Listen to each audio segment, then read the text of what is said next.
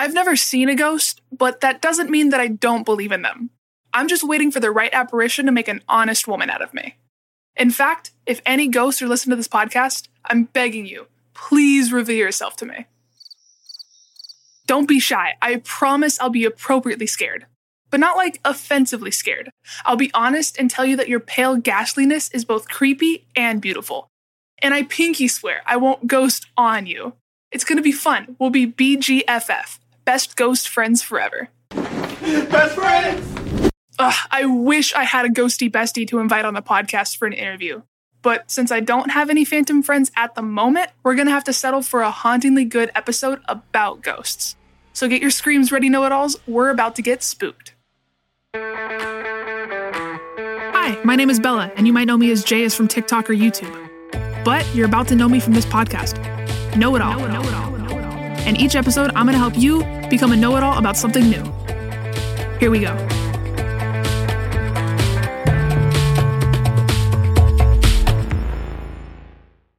I love ghosts so much, I'm dropping this episode a full month before Halloween. But if a whole episode about ghosts sounds scary to you, don't worry. I'm a big fan of the friendly ghost trope.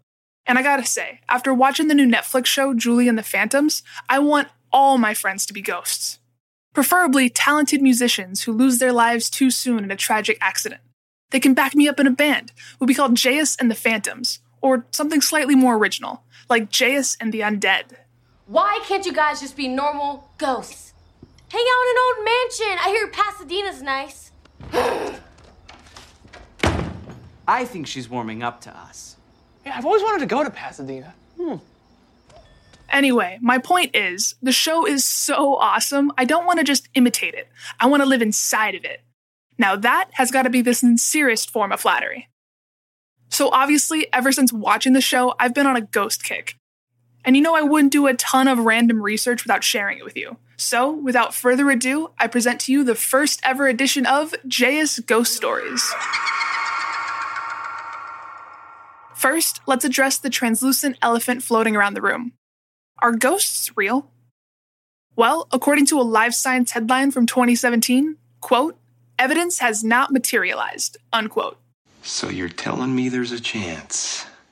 That's all I need, a chance. I mean, it's hard to prove that ghosts aren't real. To quote the Live Science article, if you believe in ghosts, you're not alone. Cultures all around the world believe in spirits that survive death to live in another realm. In fact, ghosts are among the most widely believed paranormal phenomenon. Millions of people are interested in ghosts, and a 2013 Harris poll found that 43% of Americans believe in ghosts. That's a huge number, nearly half. Not to mention a whopping 18% of Americans, or close to 1 in 5 Americans, think that they've actually seen a ghost, according to a 2009 Pew Research Center survey. Me! I saw a ghost! If you're among those who've seen a ghost, you're in good company. Celebrities like Miley Cyrus, Melissa McCarthy, and Keanu Reeves have all reported ghost sightings. And Jenna Bush Hager even thinks that the White House is haunted. Actually, that might explain some things. Ghost paranoia in the US seems kind of reserved, considering that across the pond in the UK, according to recent polls, over half of Brits believe in ghosts, and a full 25% report having a supernatural sighting. I've never actually met a proper ghost. And that guy wishes he was one of them. To improve his chances, maybe he should book a trip to Taiwan, where approximately 90% of people reported seeing ghosts. I see dead people.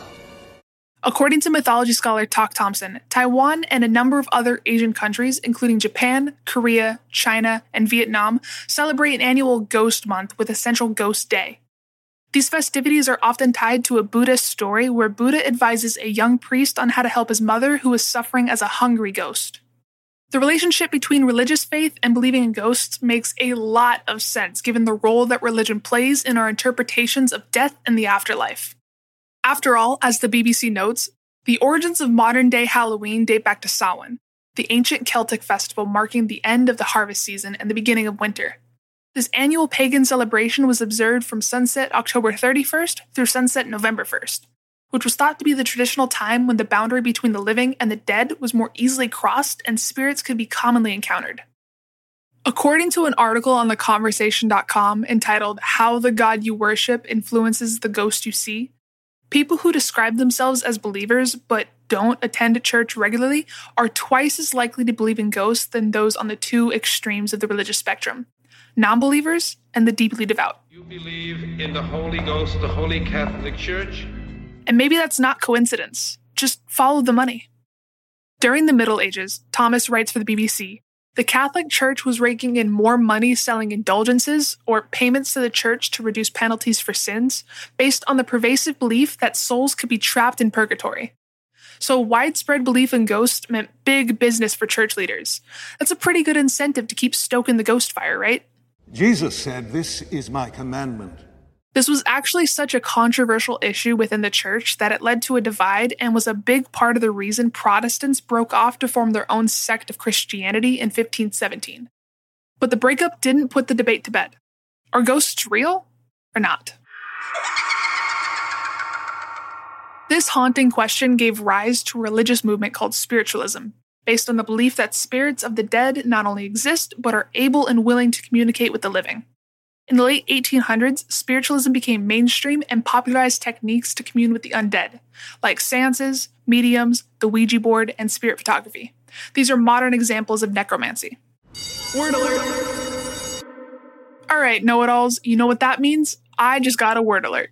Necromancy is the practice of communicating with the dead, especially in order to predict the future. It's sometimes referred to as dark magic. And while going to church with Ouija boards sounds very fun, eventually spiritualist leaders were called out and exposed as frauds by scientists and even magician Harry Houdini, of all people, according to The Atlantic. You're a fraud. A total fraud. But even if the spiritualists of yesteryear were con artists, there is an upside to believing in ghosts. According to Toc Thomas, again for the BBC, ghosts reveal the shadow side of ethics. Their sightings are often a reminder that ethics and mortality transcend our lives and that the ethical lapses can carry a heavy spiritual burden. Yet, ghost stories are also hopeful. In suggesting a life after death, they offer a chance to be in contact with those that have passed, and therefore a chance at redemption, a way to atone for past wrongs. If ghosts can help people act better and do better, who cares if they're real or not? I care. I care a lot. Okay, fine. While ghosts could be real, and I hope they are, they might not. And in that case, here are some scientific explanations for our paranormal experiences, cited by Dr. Sabrina Steerwald from Scientific America. The uneasiness of not quite hearing low-frequency sound. The side effects of mold or carbon monoxide poisoning. The psychological power of suggestion. Wind. Just plain and simple wind. That one's pretty embarrassing. And the sick fact that a lot of us like being afraid, whether we like to admit it or not. That's because our brains release a pleasure-boosting chemical called dopamine when we're afraid. That sounds fun. Mental Floss offers up a few other possible explanations. To me, the most intriguing is electromagnetic fields. As the article's author Shaughnessy Farrow explains, Canadian neuroscientist Michael Persinger has been studying the effects of electromagnetic fields on people's perception of ghosts for decades. His theory is that pulsed magnetic fields, which are imperceptible on a conscious level but can cause unusual activity patterns in the brain's temporal lobes, can make people feel as if there's a presence in the room with them. There's stuff going on you wouldn't believe. I don't even believe it. But an important part of what draws people to believe in ghosts is the desire to explain things that cannot be easily or comfortably explained. Questions about mortality and what happens after we die. Whether spooky phenomena we encounter can be explained away by science or not, we tell ghost stories in order to cope with these big unknowns. And that's it for today's episode. I still believe in ghosts, but I think that's because I want to, not because I've discovered any profound evidence of their existence. Hit me up on TikTok and Instagram @onlyjayus or Twitter @notjayus and tell me, do you believe in ghosts? And also, what are you going to be for Halloween? It's already September. I need costume ideas stat.